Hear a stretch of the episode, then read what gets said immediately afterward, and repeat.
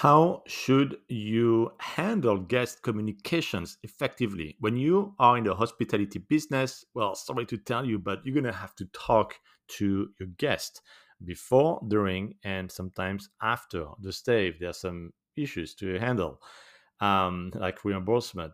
But let's not go there in this podcast.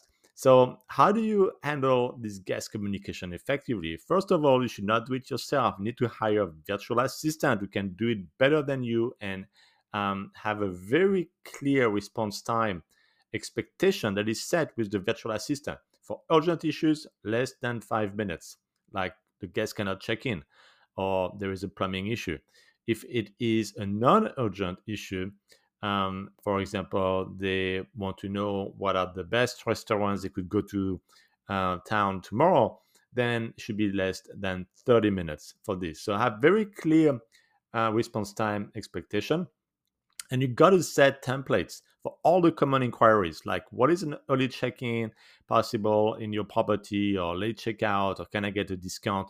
Have this in um, Google Sheet where you can have all the common inquiries.